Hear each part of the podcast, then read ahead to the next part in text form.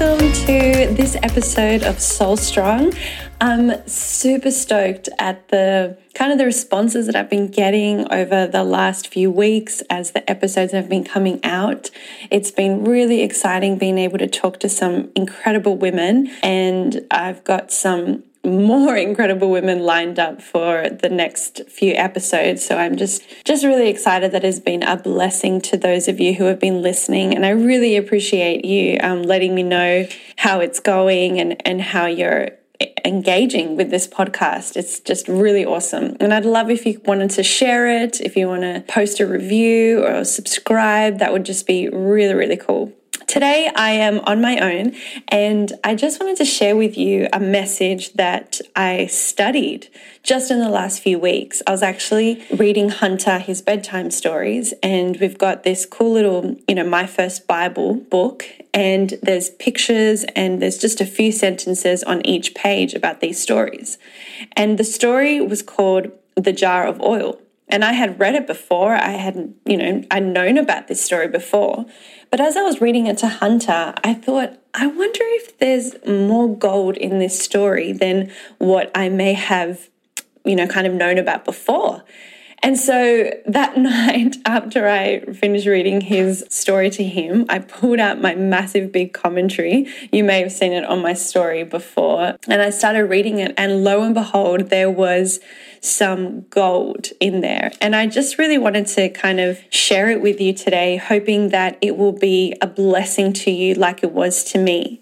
And it is found in 2 Kings chapter 4, verses 1 to 7. So I'm just going to go ahead and read out these few verses to you and then we'll kind of dive into a little bit of it and see where we go. So first second Kings, excuse me, chapter 4, verses 1 to 7. The wife of a man from a company of the prophets cried out to Elisha, Your servant, my husband, is dead, and you know that he revered the Lord. But now his creditor is coming to take my boys as his slaves. Elisha replied to her, How can I help you? Tell me, what do you have in your house? Your servant has nothing there at all, she said, except a small jar of olive oil. Elisha said, Go round and ask all your neighbors for empty jars. Don't ask for just a few. Then go inside and shut the door behind you and your sons. Pour oil into all the jars, and as each is filled, put it on one side. She left him and shut the door behind her and her sons. They brought the jars to her, and she kept pouring. When all the jars were full, she said to her son, Bring me another one. But he replied, There is not a jar left. Then the oil stopped flowing. She went and told the man of God, and he said, Go sell the oil and pay your debts. You and your sons can live on what is left. All right, so there's obviously some really cool phrases just in this short little story for us to kind of pull apart and, and pick on a little bit. So if you want to join me, girls, on this little journey, this little study throughout this story, through Second Kings, I really believe it's going to be such a blessing to us as we kind of unpack a few of the little nuggets of gold here. So, first of all, I just want to kind of describe to you who this woman was talking about. Her husband was a prophet. Now, at the time, Elisha ran a school of prophets and they all like lived together and they served and, and they learned together and all of that, kind of like a missionary school, so to speak. Now, if you may or may not know the story of Elijah, you know, just a little bit before this one, and, you know, when he felt completely alone, when he thought that he was the only one still worshiping God, God actually said to him, There are thousands of prophets that have not bowed down to Baal in their life. So this gives us a little bit of insight as to who this prophet was. And not much is said of him, not even his name, just that he was a prophet, part of this school that Elisha had. These prophets were men who lived and served in society. They were married and they had families, but they were also in ministry. They devoted their lives into the ministry of God. And now the widow is coming to Elisha saying, Hey, my creditors have come knocking and I've got this debt to pay and I need your help. And I just love that in that first phrase of this story, there is this sense of expectation that God has to step up here because the prophet gave his life to him. And I believe that there is providence, there is provision for those who are in ministry, for those needs that we have that may not even be very important to other people. God sees that and God is able to come in and replenish and fill the spots in our lives that have been maybe missing. So she asks Elisha, she says, Help me, I really need your help. And he asks her two questions. And I just love these questions. The, so the first one he says is, How can I help you? Brene Brown, who's an author and a speaker and talks a lot about emotions, she says that empathy is communicating that incredibly healing message of you are not alone. And I kind of see that this question, how can I help you, is very empathetic of Elisha to ask that. He's actually asking her, what can we do? How can we solve this issue? And I also know that Jesus also asked those kinds of questions in his ministry. When people would say, Son of David, um, have mercy on me, often Jesus would say, What do you want me to do? And, and I love that sense of empathy that's saying, all right, how can we solve this situation? So the first question that he says is, how can I help you? It's a question of empathy. What is she feeling in this moment and identifying with her? Elisha is identifying with her from her need. And the second question, what do you have in your house, is a question of empowerment. Did you hear that, girlfriends? The first one is a question of empathy. The second one is a question of empowerment. What do you have in your house?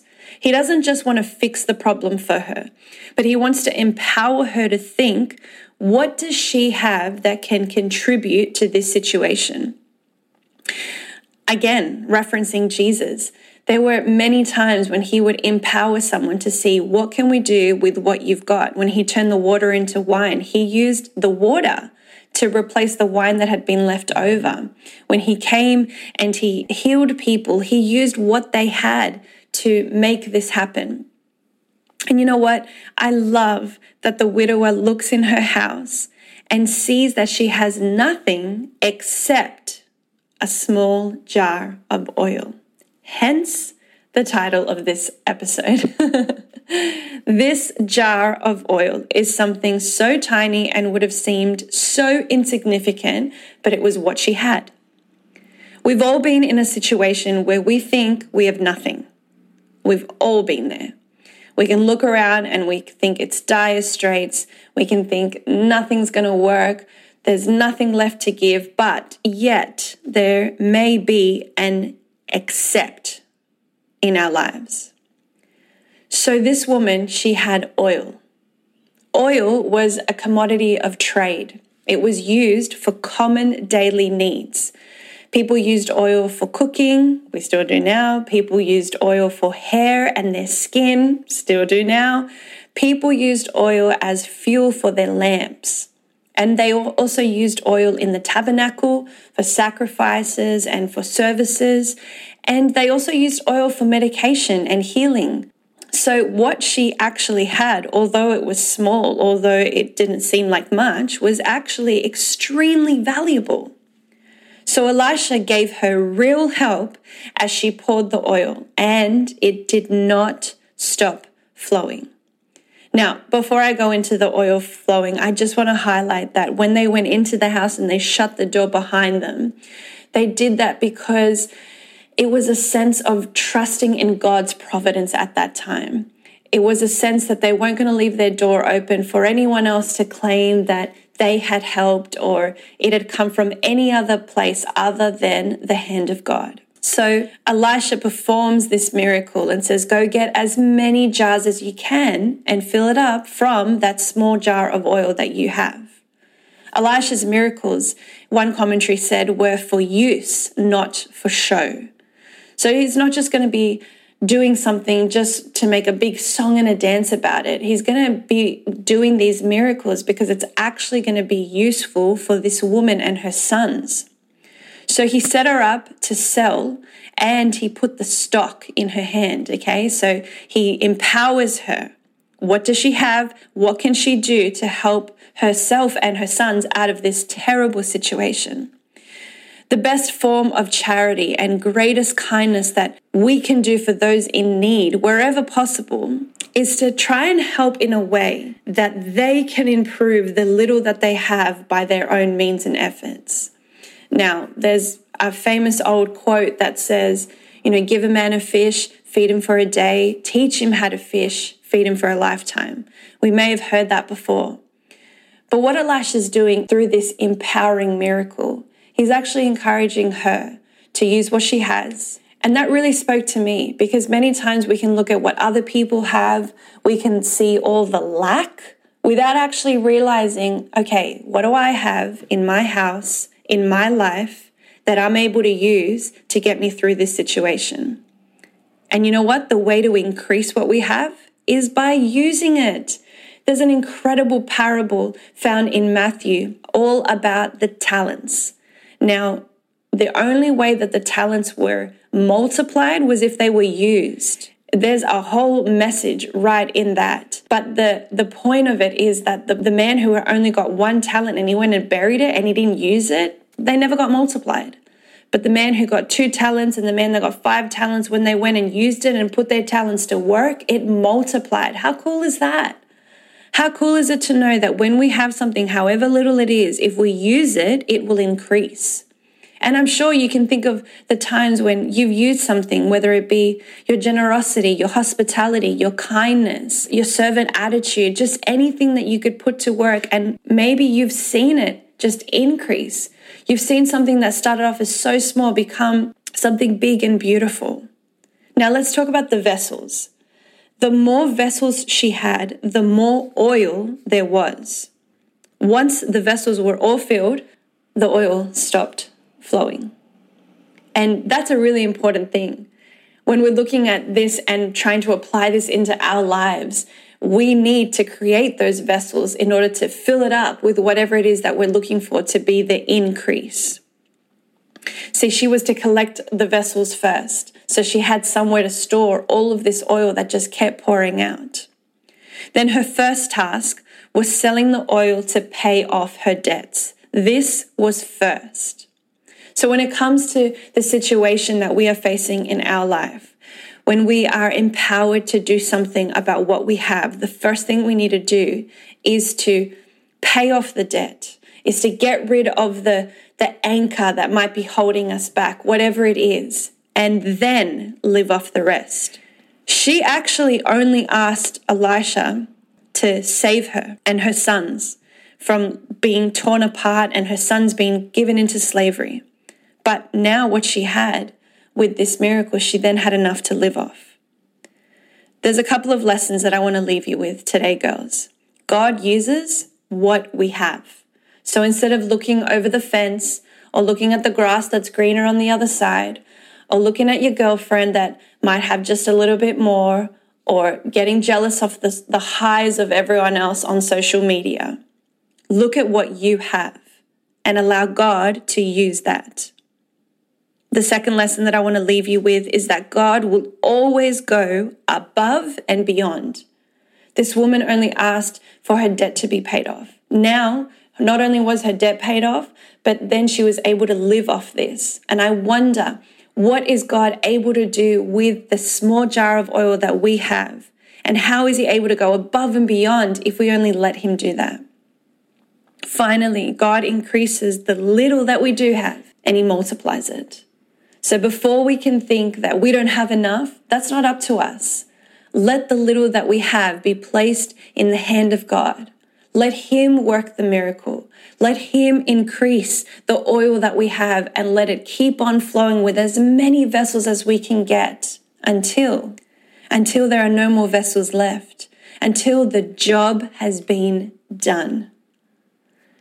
You know, my whole mandate with this podcast is for our souls to be strong, for our souls to be strengthened in a way that is not dependent on our circumstances or our situations, because that's going to change over time.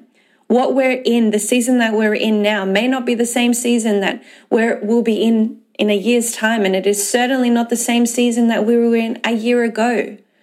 But what we do have is an ability to dig into the Word of God and allow it to strengthen our souls. I want to reiterate yet again that the oil that she did have, although she thought it was so small, was such a valuable commodity. Look around at your life. What do you have that you could maybe even literally pay off your debts with? Or maybe even in a spiritual sense, sow into the lives of your family and others that could seem so small, yet could be so valuable to someone else. Maybe it's cooking. Maybe it's cleaning. Maybe it's graphic design. Maybe it's knowing how to do your taxes well and being able to benefit someone else in that respect. Maybe it's kindness in action, sending a text, making a phone call, dropping by, maybe even buying a package of food and dropping it off at someone. Whatever it is, no matter how small your jar of oil is, it can be used and it can be multiplied for the glory of God. Hey, I'm so excited to have been able to share this story with you right now. This tiny little snippet of Second Kings, of this widower, and we don't even know her name, but her life forever changed because of this miracle.